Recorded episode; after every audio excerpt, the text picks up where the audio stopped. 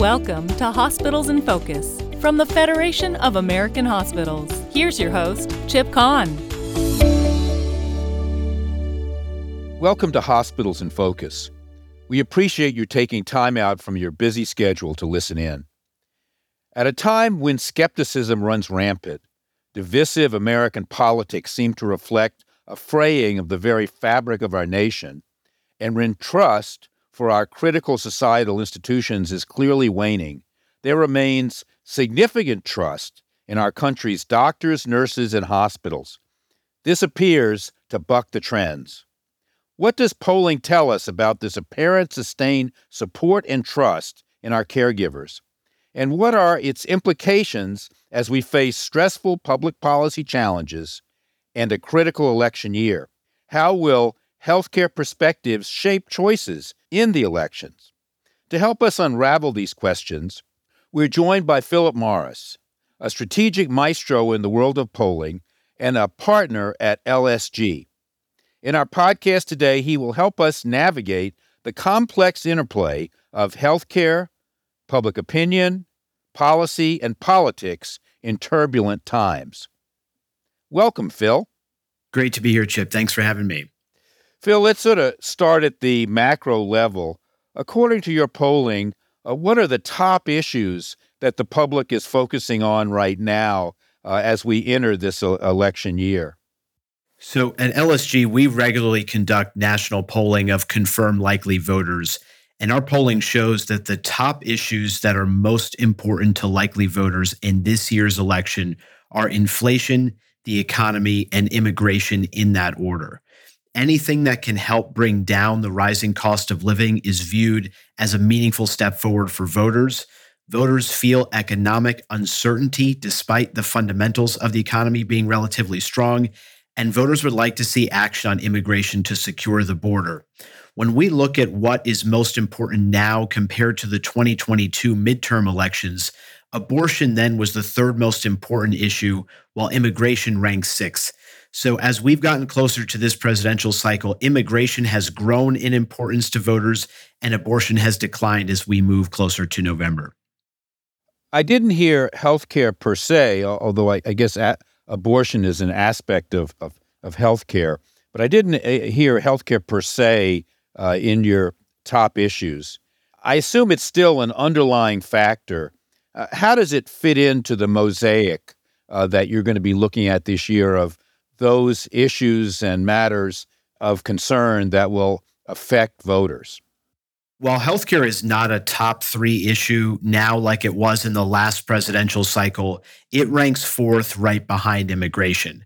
And when we ask voters what their most important healthcare priorities are that they would like to see lawmakers address, lowering healthcare costs consistently ranks at the top of their list addressing healthcare costs is so important because it directly ties to inflation and their rising cost of living, the single most important issue to voters this cycle. That ranks higher than improving healthcare quality, expanding access to coverage, or really anything else. So while I wouldn't call this election a healthcare election, I would expect a cost conversation to continue this year as it relates to healthcare. Phil, along those lines, if costs are a factor for voters, there are a lot of players, a lot in, in healthcare, there are a lot of stakeholders. Who do they blame? Who do they focus on? Uh, and what parts of cost are most important to them? Yeah, so voters in our surveys and others are very clear on who they blame most for rising healthcare costs and the lack of transparency in healthcare prices. When we ask who they blame most for rising costs, a majority say pharmaceutical and health insurance companies are most responsible. Only 18% in comparison say they blame hospitals most. When we ask who they blame most for the lack of transparency in healthcare pricing, a plurality, 49% say insurers are most to blame, compared to only 20% who say hospitals are. Voters tell us that every health plan is different, so their expectation is first and foremost that their insurance plan provide clear and transparent pricing information about what is and is not covered as well as at what cost. You talk about the issue of who they blame. Now, now let's look at another aspect. and I talked about in my introduction this issue of trust. Uh, in terms of the stakeholders that you've begun to list out, where do caregivers, doctors, nurses, and hospitals stand relative to others uh, that you measured in your survey work? So, voters' attitudes toward a lot of the healthcare sector as it relates to costs very much translates to their overall favorability toward these different aspects of the healthcare industry. Hospital favorability ranks among the highest in the healthcare sector, with 72% of voters saying that they have a favorable impression. In comparison, we see a significant drop off with half, 50%, saying they have a favorable impression of insurers, and less than half, 42%, having a favorable impression of pharmaceutical companies, and less than a third, 32%, saying they're favorable toward PBMs.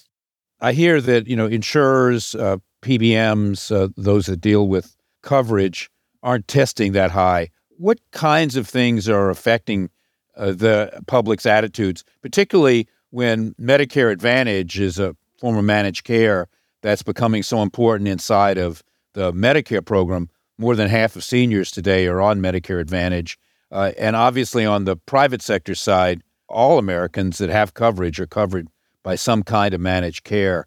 What are the concerns that you are hearing about or seeing in your work? Yeah, so I think the concerns generally center around costs and access. And anything that is perceived as a threat to those is going to be viewed negatively by voters.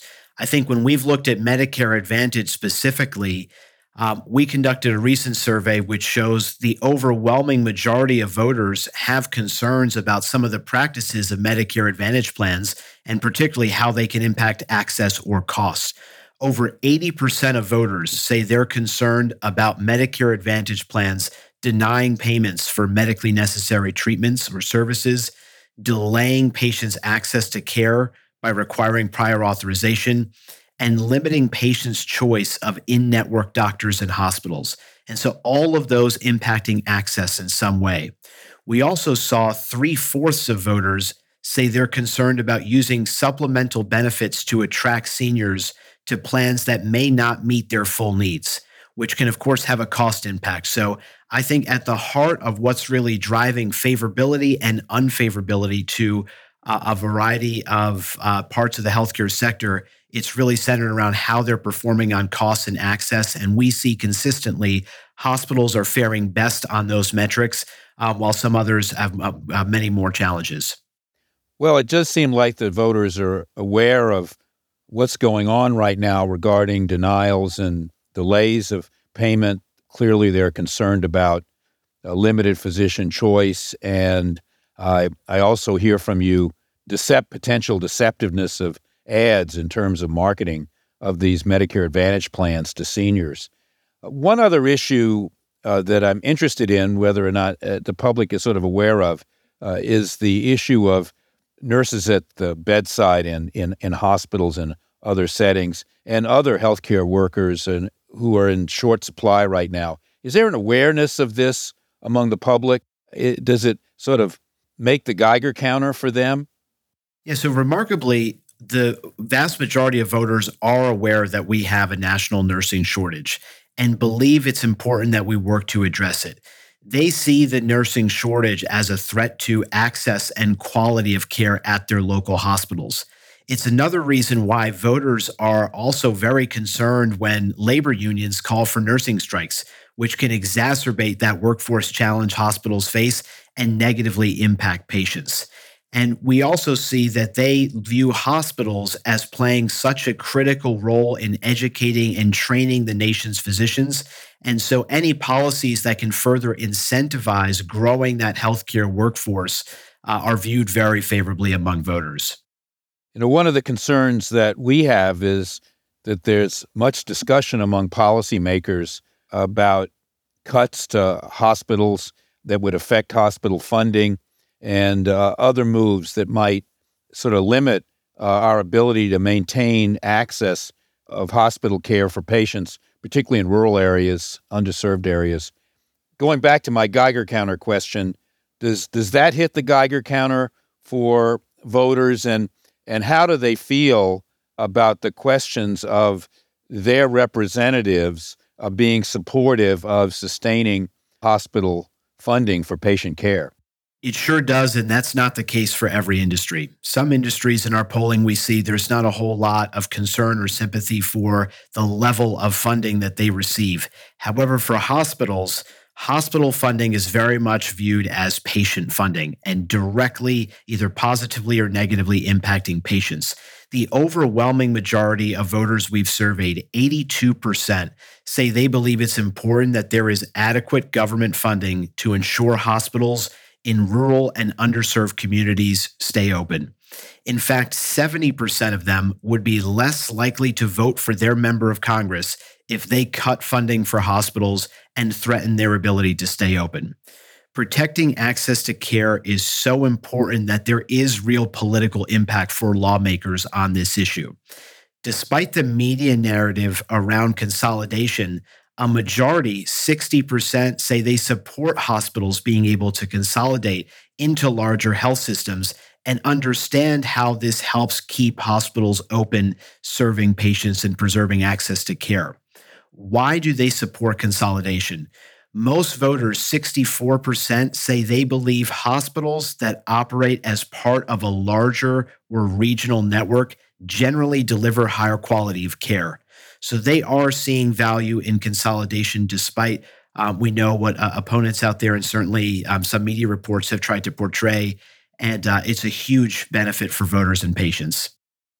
Yeah, these observations are, are so helpful. And it, it sounds like there's tremendous public awareness around these issues, around the issues of the role of hospitals in communities uh, and the need to sustain quality of care.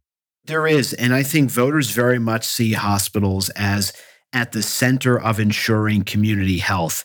And that's why even unpacking further the why there's high levels of support for consolidation, we've also heard voters tell us that healthcare is complicated and the idea that they can move seamlessly through a health system and address uh, their comprehensive healthcare needs is a really attractive proposition and helps ensure that a hospital or health system is really playing sort of the quarterback for their individual health as well as the health of their community. You know, moving on to uh, the election season, uh, I've been listening to a, a, lot of podcast pundits talking about how one candidate or another uh, will win, and one party or another will take over the uh, chambers in the in the Congress. But clearly, from my experience and my observation, it's probably too early to tell, but that's part of only part of the story. The other part of the story is what are the factors that are likely to to be effective here in making that narrative for this election? What are the factors that our listeners should be looking at and looking for uh, that that are going to define this election? Yeah, I think this is a really important question because there are already countless polls out there, and there will continue to be that attempt to project what we will see in November. I think we know from the last two cycles, the overwhelming majority of those will be will be inaccurate. And we were very fortunate last cycle to be one of the most accurate. And so, what I just want to share with your listeners is some of the things that they should look for to make sense of, interpret results that they're going to see as we get closer and closer to the election itself. I'll, I'll start by saying that from polls that exist out there, as well as ones we've conducted, ones that have this election at sort of a dead heat right now, I would argue are accurate as far as where we are currently in the race. There's maybe a slight edge for uh, Trump versus Biden head to head, and a slight edge for Republican candidates versus Democrats on the generic ballot in some key swing states. But we've got a lot of time between now and November as we get closer, things that I would be looking for. Number one, polls that are conducted of likely voters and conducted online, not polls of registered voters or self reported likely voters. We only care about those we know vote in elections. And that can be confirmed with their voter file, which we do, and some other pollsters, unfortunately, not all, because of the cost of doing so when I mentioned polls conducted online, if you look at the most accurate polls last cycle, ours included, all of them were conducted exclusively online. We operate in a world in which, for the past few cycles now, you have a majority of voters who are voting more against a candidate than they are for a candidate. And as a result, they are infinitely less likely to be honest when they're asked over the phone by a live person who they're going to cast their vote for. Many are not proud of who they're voting for. And that's why the anonymity of online polling has proven to be far more accurate these last few cycles. Second, I'd also be looking at not just overall results nationwide, but how are these candidates performing with key demographics? Looking at results among swing voters, so critical as a proxy for the swing states that are going to decide the election. Looking at how they're performing with seniors. We know seniors vote at the highest rate of any demo, of any age group. That's going to be critical. Women, minorities, critical audiences that we know uh, particularly a Democratic candidate like Biden would need to overperform with or at least meet uh, last cycle standards to be uh, highly competitive. Third, I'd also look at trends and who has the most momentum as we get closer. I would caution against putting too much stock in any one moment in time when we're looking at an election. It's very easy for folks right now to draw conclusions based on where these candidates are. But as we get closer and that level of scrutiny rises, who has the most momentum? As was the case last cycle, we actually saw Biden pick up momentum late, which helped carry him across the finish line.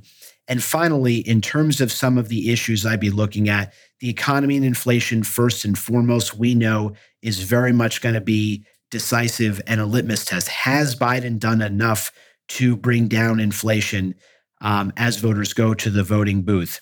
Biden's age, we know, also is one of the biggest concerns they have. And so, how he performs in those head to head sort of matchups as we get closer is going to be critical. And lastly, candidate messaging and rhetoric. In 2016, this worked really well for Trump. In 2020, it did not. If you look at the messaging the Trump campaign put out in 2020, keep America great. A majority of voters did not think, as we are struggling to recover from a pandemic, that America was great then. If you look at Biden's messaging, then build back better, that tapped into the emotion that a majority of voters were feeling that we needed to build our country back from the economic and health impact that the pandemic had had. So, as we get closer to this race, the messaging is also going to play a critical role in seeing who earns the support of those key swing voters. You know, by definition, a, a black swan is uh, something unexpected, something that people didn't think was possible. But are there any kind of factors uh, that you might see from your experience that we can't say would affect, but could emerge and change the dynamic? War internationally is something that's we face right now. Uh, I don't know if that's much of a factor, but anything else that people might be looking for? One would think traditionally, and this is why I caution sometimes against uh, looking at past trends as is indicative of kind of the future, you would think that that you know war would have a significant role. And what's remarkable is as we've been involved in some way in some of the geopolitical conflicts that exist around the world, foreign policy and national security has not risen to the top or even close to the top as an issue that's going to be decisive to voters. Voters are very much looking inward here at home in terms of how they're thinking about who they're going to vote for. So while I would normally say that the past would indicate that war in the Middle East or a, a, an escalating conflict between Russia and Ukraine may play a larger role, I'm not sure that I'm convinced that that would here. I think that some of these more charged domestic issues could potentially have an outsized impact if they were to surface at the right time. I think abortion, I mentioned, was an issue that was a top three issue for voters in the midterms and has certainly fallen. All it would take is a challenging law or laws that do not align with where a majority of Americans are on that issue to potentially galvanize Democratic voters in a big way that could be helpful to Biden. I think the role the Supreme Court now is going to have to play in deciding the validity of Trump appearing on the ballot in certain states as well as a host of other issues that could in some way impact this election. I think that's another area that, based on how the court approaches that, could galvanize folks on the right or the left um, and, and, help uh, either of those candidates. So I think it will be some of these more charged, niche, domestic issues that could end up having an outsized impact should they surface at uh, a key moment in this race. That's very helpful uh, in terms of thinking about the future. Let's sort of use 24 as a, to project us into 25 and maybe close out with a, a question from your experience. Um, what trends do you think are likely to be important as we move into uh, 2025, assuming that the November election does decide who the next president is? And maybe this time everybody will live with whatever the decision is, although that seems questionable in today's society. But you know, what are the trends that are that you see right now that are going to probably be impactful in 25? I think there's a couple that I would highlight. The first one is how uh, any candidate and any and either party approaches breaking through division and gridlock.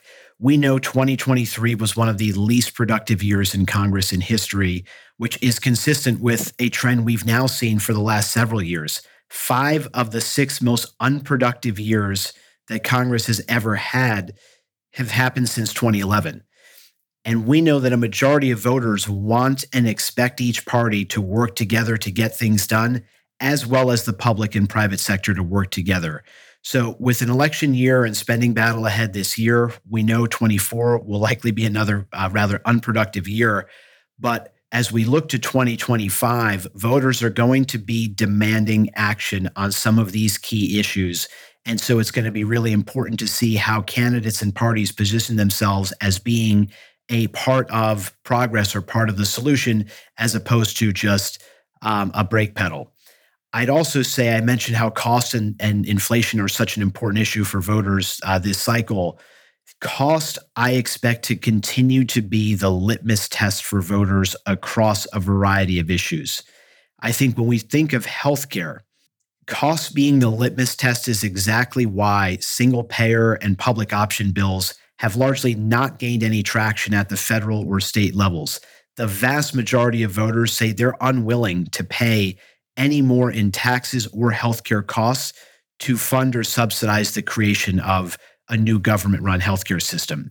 So while bumper stickers like Medicare for All and public option poll well, when they're defined or explained, a majority of voters simply do not support them and I think that as we look ahead to 2025 and some real policy making potentially starts happening, costs are going to be the litmus test for any of those proposals um, in the minds of voters. Phil, we so appreciate you spending some time with us today. And I, I think you've given us a lot for our audience to think about. I just really appreciate all you do. And uh, thanks for being here. Thanks, Chip. Great to be with you.